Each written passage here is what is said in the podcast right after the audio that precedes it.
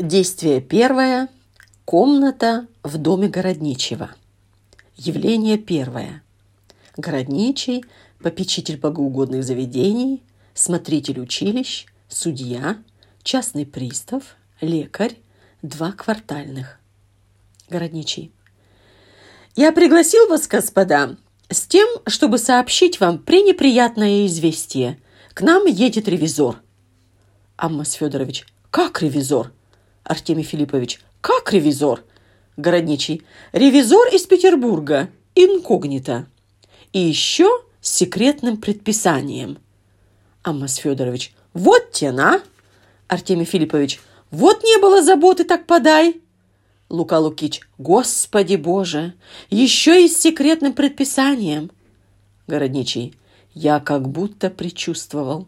Сегодня мне всю ночь снились какие-то две необыкновенные крысы.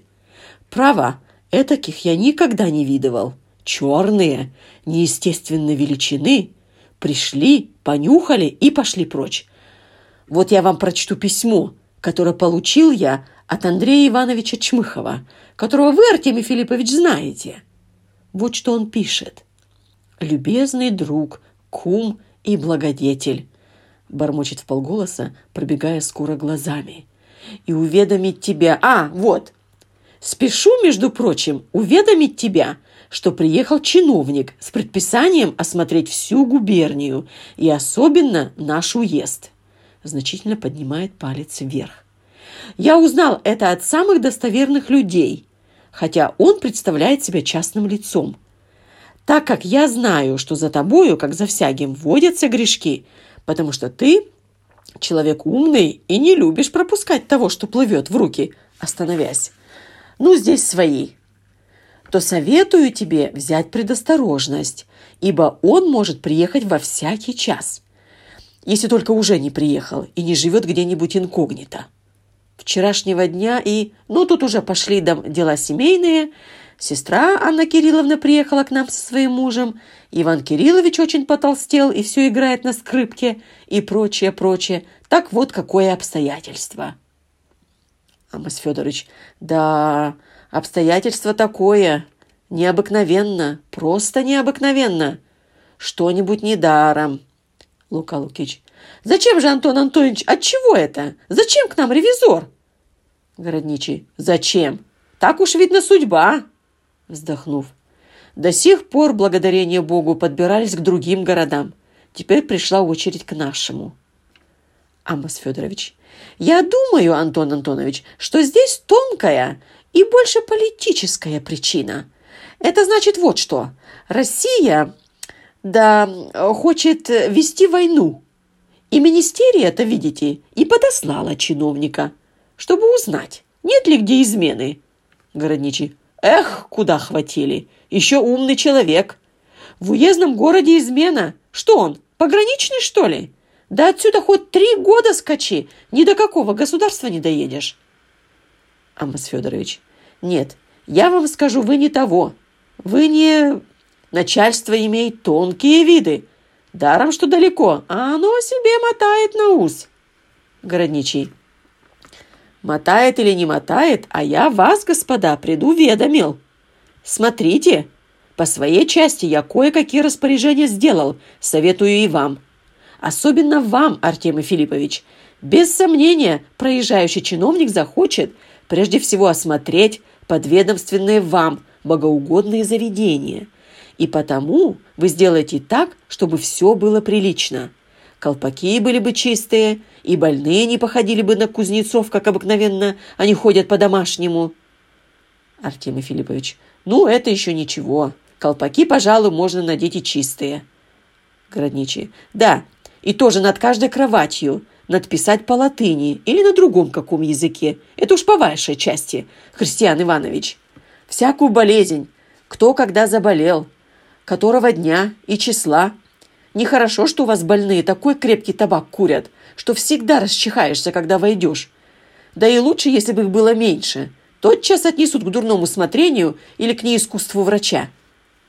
Артемий Филиппович. О, насчет врачевания. Мы с Христианом Ивановичем взяли свои меры. Чем ближе к натуре, тем лучше. Лекарств дорогих мы не употребляем. Человек простой. Если умрет, так и умрет. Если выздоровеет, то и так выздоровеет. Да и Христиану Ивановичу затруднительно было бы с ними изъясняться. Он по-русски ни слова не знает. Христиан Иванович издает звук, отчасти похожий на букву «и» и несколько на «э». Городничий. Вам тоже посоветовал бы Аммас Федорович обратить внимание на присутственные места.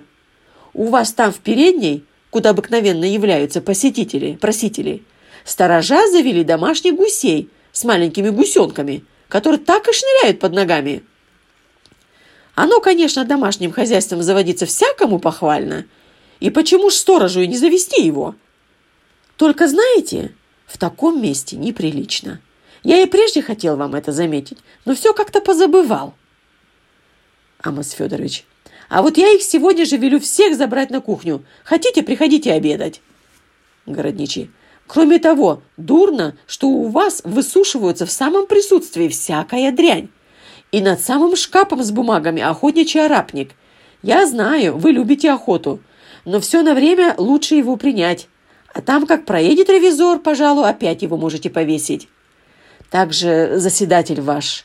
Он, конечно, человек сведущий, но от него такой запах, как будто бы он сейчас вышел из винокуренного завода. Это тоже нехорошо. Я хотел давно об этом сказать вам, но был, не помню, чем-то развлечен. Есть против этого средства. Если уже это действительно, как он говорит, у него природный запах, можно ему посоветовать есть лук или чеснок или что-нибудь другое. В этом случае может помочь разными медикаментами Христиан Иванович. Христиан Иванович издает тот же звук. Амбас Федорович. Нет, это уже невозможно выгнать. Он говорит, что в детстве мамка его ушибла, и с тех пор от него отдает немного водкою. Городничий. Да я так только заметил вам. Насчет же внутреннего распоряжения и того, что называет в письме Андрей Иванович грешками, я ничего не могу сказать. Да и странно говорить. Нет человека, который бы за собой не имел каких-нибудь грехов. Это уж так самим Богом устроено. И волтарианцы напрасно против этого говорят. Амос Федорович, что же вы полагаете, Антон Иванович, грешками?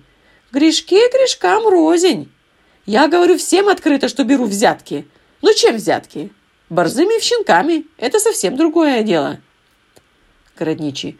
Ну, щенками или чем другим, все взятки. Амос Федорович, ну нет, Иван, Антон Иванович.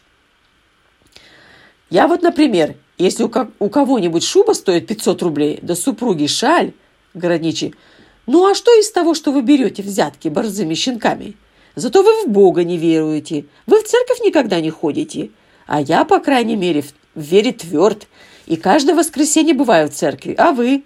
О, я знаю вас, если вы начнете говорить о сотворении мира, просто волосы дыбом поднимаются. Амос Федорович, да ведь сам собою дошел, собственным умом. Городничий, ну, в ином случае много ума хуже, чем бы его совсем не было. Впрочем, я так только упомянул об уездном, об уездном суде. А по правде сказать, вряд ли кто когда-нибудь заглянет туда. Это уж такое завидное место, сам Бог ему покровительствует. А вот вам, Лука Лукич, так как смотрителю учебных заведений, нужно позаботиться от, э, насчет учителей. Они люди, конечно, ученые и воспитывались в разных коллегиях, но имеют очень странные поступки, натурально неразлученные с ученым званием. Один из них, например, вот этот, э, что имеет толстое лицо, не, не вспомню его фамилии, никак не может обойтись без того, чтобы взошедший на кафедру не сделать гримасу. Вот это делает гримасу и потом начнет рукой из-под галстука утюжить свою бороду. Конечно, если он ученику сделает такую рожу, то оно еще ничего. Может быть, оно там и нужно так. Об этом я не могу судить. Но вы посудите сами. Если он сделает это посетителю, это может быть очень худо. Господин ревизор или другой, кто может принять это на свой счет. И из этого черт знает, что может произойти. Лука Лукич, что же мне право с ним делать? Я уж несколько раз ему говорил. Вот еще на днях, когда зашел было в класс наш предводитель, он скроил такую рожу, какой я никогда еще не видывал. Он-то ей сделал доброго сердца, а мне выговор. Зачем вольнодумные мысли внушаются юношеству? Городничий. Тоже я должен вам заметить и об учителе об исторической части. Он ученая голова, это видно, и сведений нахватал тьму, но только объясняет с таким жаром, что не помнит себя. Я расслушал его, но пока не говорил об ассирианах и вавилонянах, еще ничего. А когда добрался до Александра Македонского, то я не могу вам сказать, что с ним сделалось. Я думал, что пожар, ей-богу. Сбежал с кафедры, и что силы есть, хвать стулом об пол. Оно, а ну, конечно, Александр Македонский герой. Но зачем же стулья ломать? От этого убыток казне. Лука Лукич. Да, он горяч. Я ему это несколько раз уже замечал. Говорит, как хотите, для науки я жизни не пощажу. Городничий. Да, таков уж неизъяснимый закон судеб. Умный человек или пьяница, или рожу такую состроит, хоть святых выноси. Лука Лукич. Не приведи Бог служить по ученой части. Всего боишься. Всякий мешается. Всякому хочется показать, что он тоже умный человек. Городничий. Это бы еще ничего. Инкогнито проклятая. Вдруг заглянет. А, вы здесь, голубчики. А кто скажет, что здесь судья? Ляпкин-тяпкин. А подать сюда Ляпкина-тяпкина. А кто попечитель богоугодных заведений? Земляника. А подать сюда землянику. Вот что худо.